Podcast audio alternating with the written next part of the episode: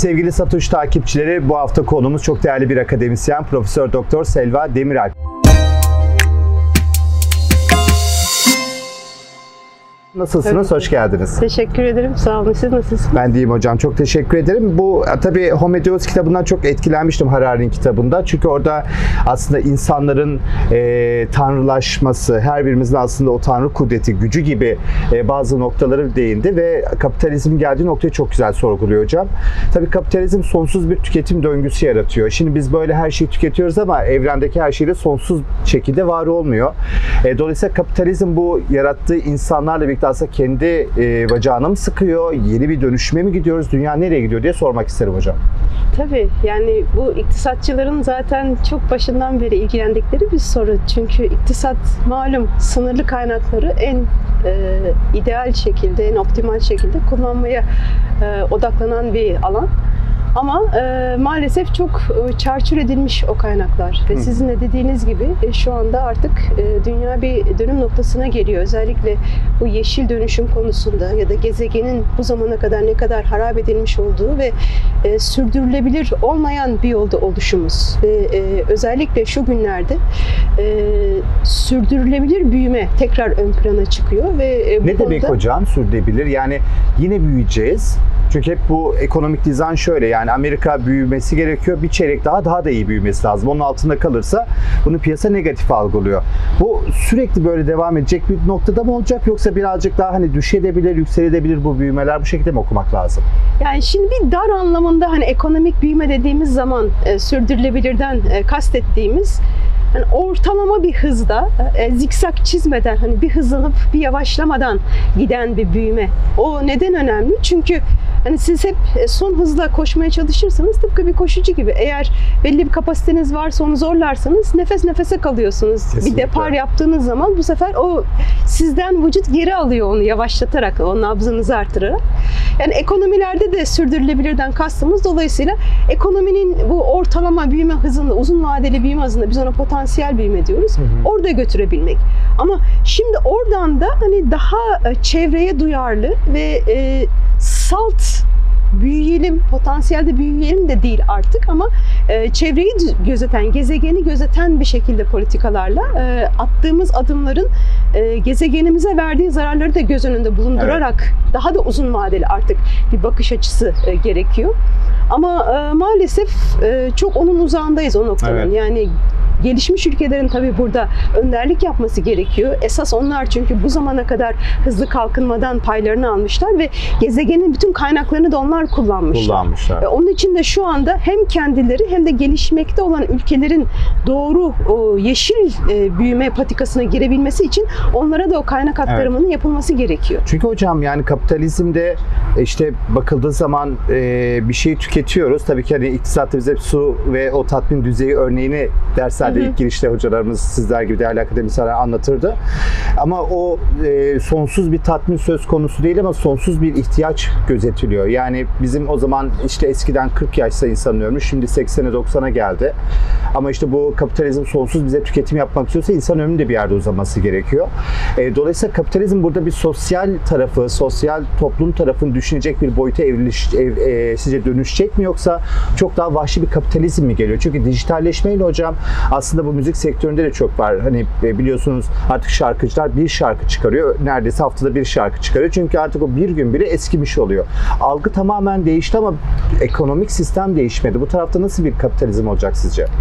Ee, Ben e, mevcut durumdan çıkışımızın da yine aslında e, kapitalizm kurallarıyla ve iktisadın temel prensipleriyle olabileceğini düşünüyorum. Yani o da şöyle, sonuçta hep yaptığımız aslında bir e, kar zarar hesabı. Yani attığımız bir adımdan elde edeceğimiz fayda ve o attığımız adımdan e, ödeyeceğimiz maliyet. Bunları tartıp hangisi daha ağır basıyorsa hep o şekilde karar veriyoruz. Yani biz iktisatçılar olarak aldığımız zaten eğitim de bu şekilde. E, ve mevcut dünyanın geldiği tıkanma noktasında bence şu soruyu sormamız gerekecek. E, Biz e, çevreye zarar vererek büyüme e, sonucunda belki biz değil ama torunlarımız, onların çocukları, onların torunlarının ödeyeceği bedel Ve bunun karşılığında bizim bugün e, gezegene ya da yeşil ekonomiye e, hiçbir e, önem vermeden yapacağımız, büyümeden elde ettiğimiz getiri, edeceğimiz getiri. Aradaki fark aslında. O maliyetleri karşılaştırdığımız zaman aslında e, götürünün getiriden çok daha fazla olduğu çok net bir şekilde Evet. çıkacak. E, Yani bu aslında sizle de konuşmuştuk biz daha önceden bu. Bizim e, aşının eşitsiz dağılımının yarattığı maliyetlerle ilgili bir çalışmamız. Aynı aslında Kesinlikle. mantık. Çünkü bir tarafta e, gelişmiş ülkelerin sadece kendilerine yetecek aşı e, için e, atacakları adımlar var. Gezegenin geri kalanını düşünmeden. E, bir de daha fazla aşı daha eşit bir şekilde dağılırsa ödenecek maliyet. Mesela bizim oradaki gösterdiğimiz siz eğer bugün bu yatırımı yapıp da aşıyı eşit dağıtırsanız Yani fakir ülkeleri de bu aşıyı verirseniz o zaman e, tedarik zincirleri daha etkin bir Evet. şekilde çalışacak. Evet. E, sizden daha fazla mal alabilecekler. Hep beraber kalkınma olacak. E, bu e, ileriye yönelik e, yeşil ekonomiye geçiş, yeşil sürdürülebilir büyümede aynı şekilde siz bugün gelişmiş, gelişmekte olan ülkelere de yardım edecek, onların da yeşil ekonomiye dönüşümünü sağlayacak bir yatırım yaparsanız Hı hı. ileride dünya daha az zarar görecek. O ülkeler sizden daha fazla ürün talep edebilecek. Dolayısıyla siz yine bundan kalkınabileceksiniz. Bu anlayışla bence bugün e, ileriye yönelik yatırımların yapılması için e, adımların atılması lazım. Böyle oldu mu hocam? Peki pandemi sürecinde aşı sizce hakkaniyetli dağıtıldı mı? Gördüğümüz kadarıyla aşıya ulaşamamış birçok Afrika ülkesi de yine var. Ama bir taraftan da pandemiden de çıkış döneminde yaşıyoruz. Tabii pandeminin getirmiş olduğu bir dijital dönüşüm de var. Onu da tartışacağız sizinle birlikte. Özellikle uzmanınız, hocamız tabii FED'in eski ekonomistlerinden ve Merkez Bankası uzmanı. Dolayısıyla merkez bankalarının da dijitalleşmesini tartışacağız. E, nasıl oldu hocam aşı dağıtımı olayı ve çıkıyor muyuz sizce? Ya, ne siyah ne beyaz ortalarda gri bir Evet. yerlerdeyiz diyeyim. Ee, yani bizim gönlümüzde yatan ve çok daha erken bir aşamada e, gelişmiş ülkelerin e, bu e, COVAX türü e, yani e, aşıya erişimi daha az olan e, daha düşük e, gelir seviyesindeki ülkelere daha fazla e, yardımcı olmalarıydı. Bizim arzu ettiğimiz kadar olmadı belki ama e, hiç olmadı da diyemeyiz. Evet. Sonuçta bir takım e, yani başlangıca göre nispeten daha adil bir aşı dağılımı söz Hı hı. konusu oldu. E, yani biraz da tabii e, artık e, kendi bağışıklığı kazanmamız yani aşı karşıtlığı da çok oldu. Biz onu da hesaba katmamıştık. Yani biz akademisyen idealizmine düşündük ki yani aşı gelip de insanların e, buna olmaması, reddetmesi mümkün olmaz. Evet. Biraz o da oldu. Aslında belki de bu kapitalizmin ya da dünya sistemin dayattığı şeylerden dolayı bir refleks de olabilir. Yani bu sadece aşı değil, genel bir dünya sistemine, dünya haline olan bir veryansın gibi de belki okumak gerekiyor hocam. O protest duruşu bilmiyoruz ama yine de ne olursa olsun sağlık söz konusu olunca bununla ilgili hani yorum yapmak e, bana düşmez. E, mutlaka aşı olmak gerekiyor ve bağışıklığımızı güçlü tutmamız gerekiyor. Hocam e, nakitsiz toplum mümkün mü? Yani bu tabii pandemiyle birlikte biz bunları çok tartıştık. Hatta bu böyle biraz distopya gibi, biraz ütopik gibi geliyordu eskiden ama şimdi günümüzde artık gördüğümüz kadarıyla merkez bankalarının en büyük kazancı senyoraj değil mi? Yani orada önemli bir kalemdi. E, devletin en büyük erkeği para basmak gibi bir düşünülüyordu ama şimdi kripto paralar da bir bakıldığı zaman para ve artık o kişi kendi kripto parası yatırırken o paranın da Merkez Bankası Başkanı oluyor bir yerde. Dolayısıyla merkez bankaları da bu teknolojinin gerisinde kalmamak için dijital dolarları, yuanları, işte euroları da çok konuşuyoruz. Merkez bankacılığı nereye evrilecek sizce ve nakitsiz toplum sizce mümkün mü? Şimdi nakitsiz toplum mümkün ama parasız toplum mümkün değil. Parasız Ee, olmuyor hocam. O, o. Dolayısıyla e, ben e, merkez bankalarının o geleneksel rolünün de uzun bir süre korunacağını düşünüyorum. Hmm. Çünkü e, istediğiniz kadar işte e, dijital e, ya da kripto para çıkarın. e, bir merkez bankası tarafından çıkarılmadığı sürece ben onun geleneksel parayı e, yerine alabileceğini düşünmüyorum. Neden? Çünkü onu da yine iktisada girişte anlatırız. Ee, Herhangi bir varlığın diyelim para olabilmesi için herkes tarafından kabul edilmesi lazım. Bütün e, malların onun e, bedeli cinsinden endekslenebilmesi lazım. E, Ve bir e, tasarruf aracı olması lazım. Yani biz böyle hep bir dolar ve euro hegemonyasındayız ya. Maalesef ekonomik bağımsızlığımızı kazanamadık ülkece. Yani bağımsız bir ülkeyiz. Ulu Önder Atatürk ve silah arkadaşlarını bir kez daha saygı ve sevgiyle anıyoruz. Ama baktığımız zaman ekonomik bağımsızlığımız özellikle bu son e, işte yıllarda tam anlamıyla dolarize olmuş bir ekonomiden bahsediyoruz. Dolayısıyla onların o genişlemesi bizim bir fakirleşmemiz anlamına geliyor. O yüzden sordum aslında. Bir ülkenin tabii kendi para birimini basabilmesi e, çok büyük e, bir nimet diyelim Evet. ona. E, Çünkü her ülkenin ekonomisinin hızı zaman zaman e, o hızın artması zaman zaman yavaşlaması diğer ülkelerden farklı olabiliyor. Hı hı. Onun için siz e, tüm dünyada tek bir para birimi olsun derseniz e, ister istemez tüm dünyayı tek bir para politikasıyla yönetiyor olursunuz. İşte bugün Avrupa Birliği'nde gördüğümüz Euro bölgesinde gördüğümüz ülkelerin yani en büyük yaşadıkları sıkıntı farklı ülkeler, farklı dinamikleri var ama tek bir para politikası var ve o nedenle ki zaten Euro hiçbir zaman ya da ECB Avrupa Merkez Bankası FED kadar etkili çalışamıyor. Çünkü Yunanistan'ı başka türlü bir ekonomi değil mi? Bir de hocam herhalde insanların kültürel yapısı bile önemli ekonomide değil mi? Sadece böyle hani ben bunu yaptım oldu diyemiyorsunuz. Toplum yapısını bile bilmek gerekiyor herhalde. E, toplumun yapısını bilmek gerekiyor. Avrupa Merkez Bankası başkanlarının yıllardır zaten 2008 krizinde ve pandemide hep biz para politikası olarak üstümüze düşeni yaptık. Şimdi maliye politikasına e, sıra düşüyor demesi. Amerika'da bu tür e, endişelerin çok fazla yaşanmaması çünkü Amerika'da tek bir ülke sonuçta. Hani bir Janet Yellen'la Evet. e, Biden e, ve Powell bir araya gelip para politikasını ve maliye politikasını bir anda kardeş kardeş konuşabiliyorlar diyelim. Orada bir başka hikaye de var herhalde. Kurumların, e, kurumsal çatının çok yüksek olması, herkes görevini bağımsızca ve özgürce yapması da çok önemli değil mi hocam? Tabii öyle ama hani e, hani Yani sonuç yapabiliyor diyorsunuz. bir de hani şunu söylemiştiniz hani onların para basıyor olması bizi fakirleştir yani bizim zenginleşmemizin yolu e, tamam e, Türk lirasını bırakıp da Bitcoin'e geçelimden değil Türk lirasını güçlendirmekten Evet. e, kendi ekonomimiz için ideal olan politikaları uygulamaktan geçiyor. Herhalde bu şu anda yapılan da hocam tam olarak bunun tam karşıtı. Yani biz burada doları neden değer kazanıyor gibi bir işte tartışırken yok işte faiz lobisi, dolar lobisi tartışırken aslında Türk lirası nasıl güçlendiririz sorusuna yanıt ararız, ararsak herhalde ekonomi çok daha doğru bir şekilde yönlendirmiş ve doğru para politikası set etmiş oluruz Aynen herhalde. öyle. Zaten aslında esas sormamız gereken dolar niye değer kazanıyor değil, Türk lirası niye değer, Değer kaybediyor, kaybediyor. sorusu. Niye değer kaybediyor hocam?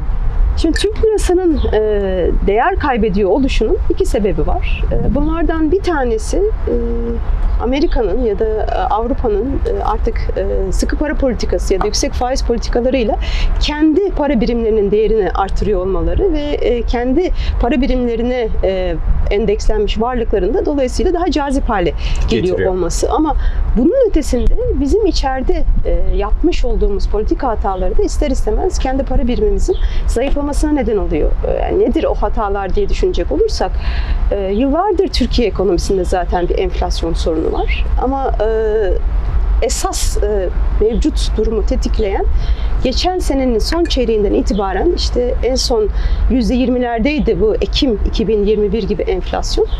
E, Merkez Bankamızın tekrar bir e, genişlemeci yani faiz indirim döngüsüne başlamış Evet. olması.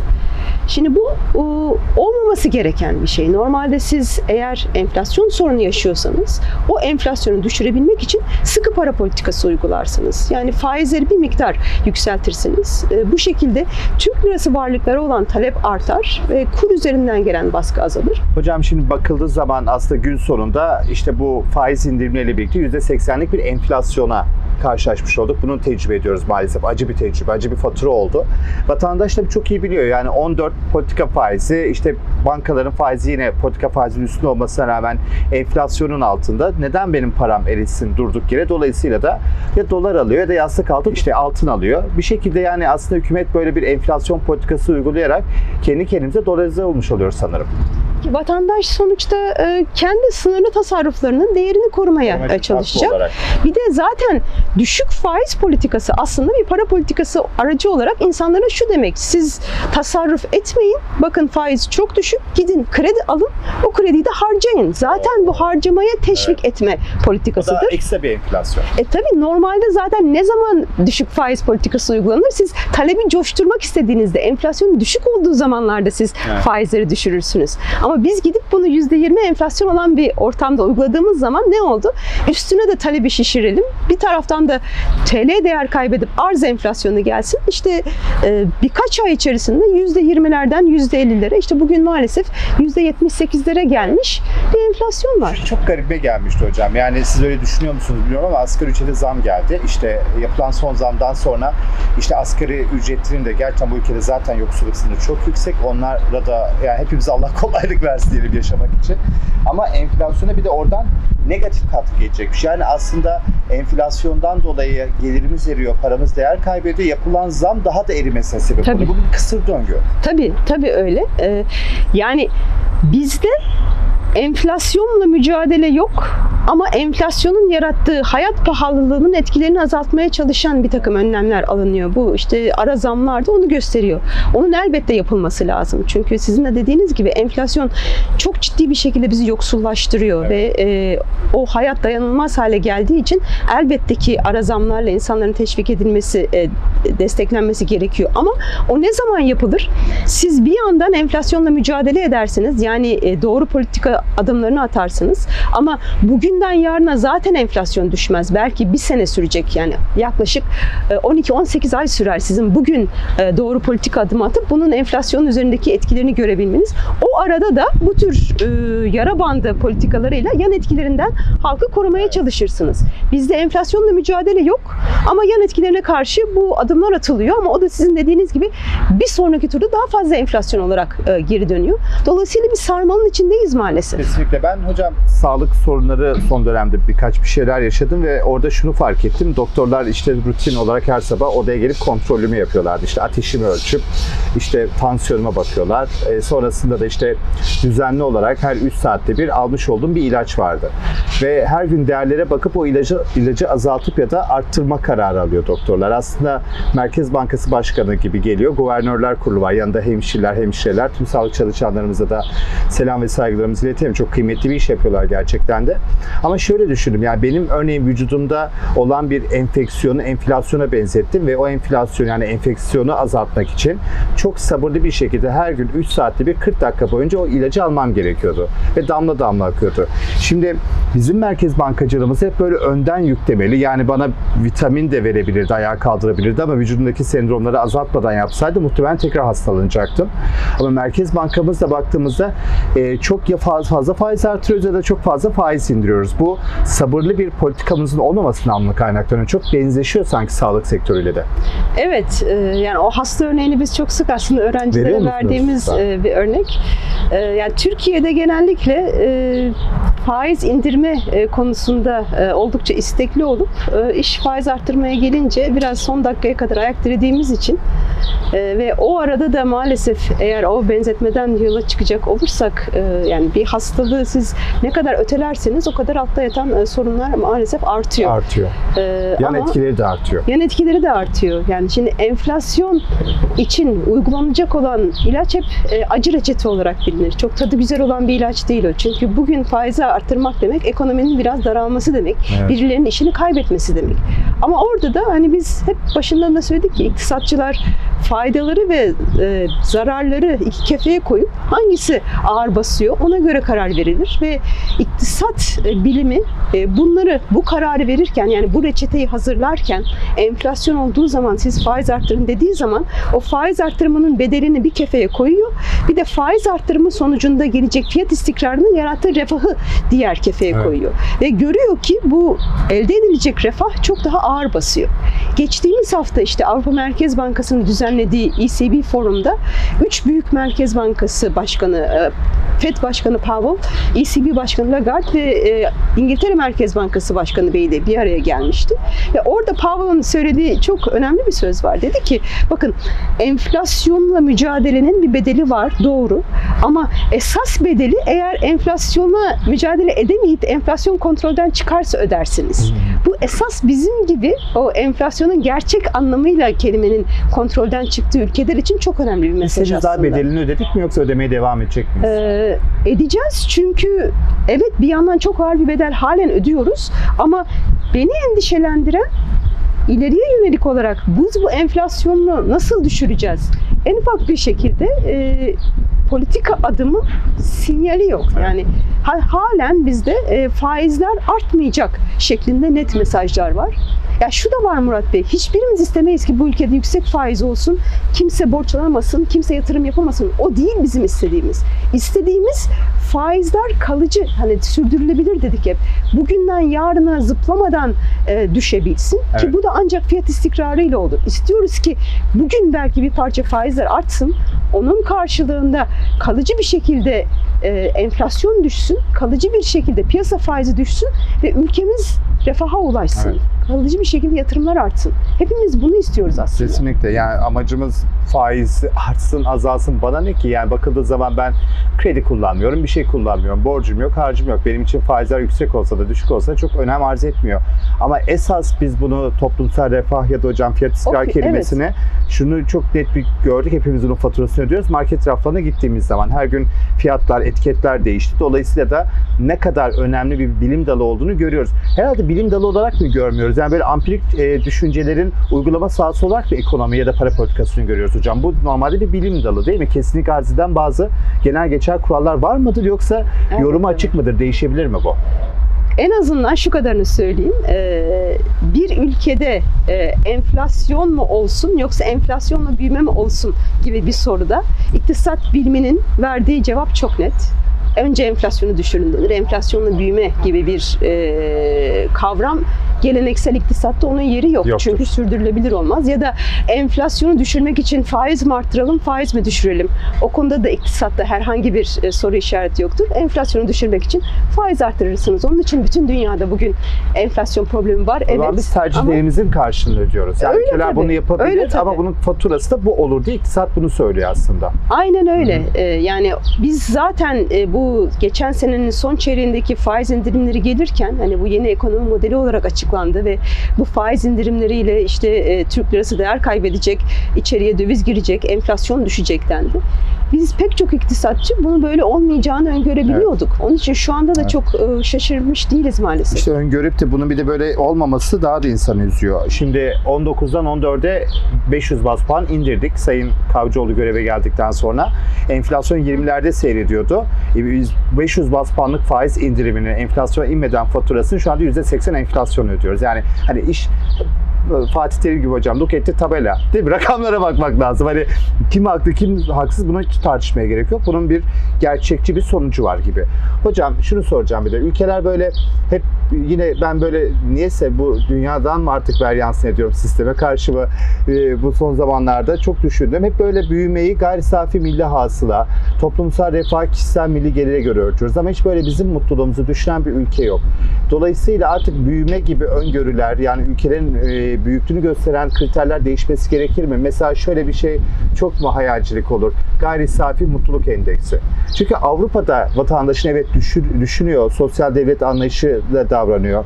Belki onlara çok iyi hayat koşulları yaşatıyor ama kendi devlet gücünü kanıtlamak için yapıyor ve güçlü devlet algısını yıkmamak için bunu yapıyor. Yine orada da mutsuz insanlar var, intihar eden insanlar var İskandinavya'da, Avrupa'da. Yani tam anlamıyla ekonomi, bireysel mutluluğu nasıl yakalayacak sizce? Böyle bir endeks mümkün mü sizce?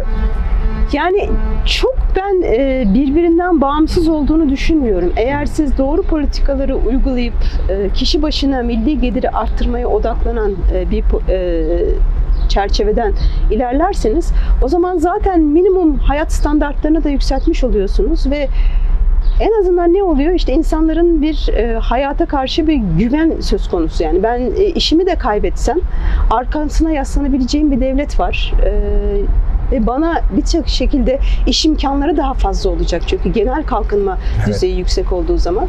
Ve e, yani bu bir sosyal yardım ya da ben e, devletten gelecek olan yardıma muhtacım gibi değil de e, devlet bana zaten e, balık tutmayı öğretecek. Yani Öğretecek. hep denir ya e, yani siz balık vermeyin balık tutmayı Aynen. öğretin. Yani genel standartların yükselmesi, o refah devletinin oluşması bunlar zaten hepsi e, zincirleme geliyor. Yani zengin kalkınmış ülkelerde ortalama zaten o tür bir mutluluk endeksi oluşturulsa daha yüksek olacaktır. Çünkü insanlar bir kere bir sosyal güvenceleri var, sağlık e, sistemi onları daha e, koruyor, koruyucu bir yapı içerisinde.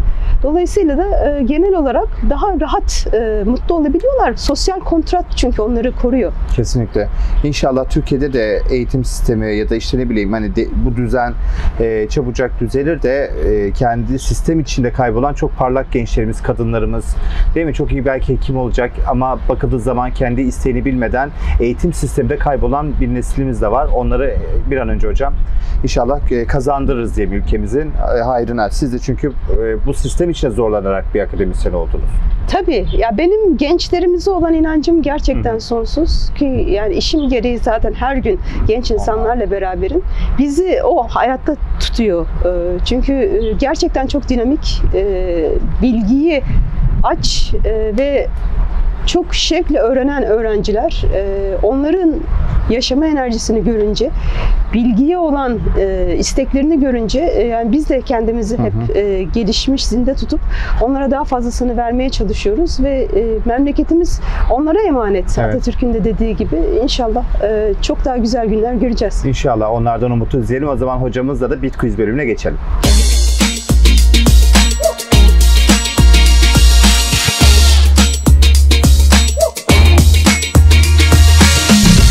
Evet devam ediyoruz. Hocam şimdi bu bölümde birazcık eee, iki tane soru soruyoruz. Yanlış anlamayın. Size böyle mülakatmış gibi. Yani profesör olmuş bir kişiye de soru sormak da yani birazcık e, zor benim açımdan. Terliyorum. Hani havada güneşli hocam.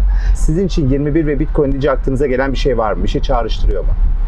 Hiçbir şey çağrıştım. İşte bu e, biz e, sınırsız para basmaya alıştığımız için hocam Bitcoin'de şöyle bir şey varmış. E, 21 milyon tane Bitcoin belli bir tarihe kadar çıkarılacak. Sınırlı arzını ifade ediyormuş. Onu da izleyicilerimize aracınızda söylemiş olalım. 21 demek 21 bir- 21 milyon tane Bitcoin'in sınırlı arzını efendim bahsediyor. Bu önemli enstrüman diyelim. Peki e, sizin için hayatta para mı, aşk mı, bitcoin mi desem hocam hangisini tercih edersiniz? Artık parayı biliyorsunuz hani kripto paralar üzerinden de okuyabiliyoruz. Aşk, aşksız yaşanmaz. Yani o hiç hiç o konuda soru işareti yok kafamda. Ne yaparsan yap, aşk ile yap değil mi hocam? Sevgiyle tabii bizi Evet. hayatta tutan o. Bütün konuklarımız gerçekten de işini severek ve kendi hayal ettikleri işlerini yaptık, yaptığınız için bence bu kadar başarılısınız. Olun. Aynı yanıtları çünkü hocam diğer e, konuklarımızla paylaştı. Sevgi olmadan, aşk olmadan, tutku olmadan bu hayatta hiçbir şey başarılmıyor sanırım. O kesinlikle öyle. İnsan işini severek yaparken zaten enerjisinin de yükseldiğini hissediyor ve tam e, yine yani madalyonun öbür tarafı eğer motivasyonunuz düşerse, karamsarlığa kapılırsanız da yapabileceğiniz kapasitenin çok altına Evet. inebiliyorsunuz. Ee, Yani hep öğrencilerimize de söylediğimiz işinizi sevin, yapabildiğinizin en iyisini yapın, insanlara faydanız olsun, pozitif enerji dağıtın. O zaten zincirleme bir şekilde Evet. o enerji dağılıyor bir süre sonra. Kesinlikle o çok önemli. Hocam siz iyi ki Amerika'dan buralara geldiniz ülkemize tekrar Sağ o deneyiminizi aktınız. Hem sizi gerçekten ağırlamak çok keyifli hem de iyi ki bu ülkedesiniz. Ee, bir şeyleri söylüyorsunuz, yazıyorsunuz her yerde. Ee, bu anlamda sizi gerçekten de e, çok böyle takdirle, çok böyle severek Teşekkür takip ediyoruz. Evet Profesör Doktor Selva Demiralp hocamız gibi güçlü kadınların ülkemize daha da artması temennisi diyelim efendim.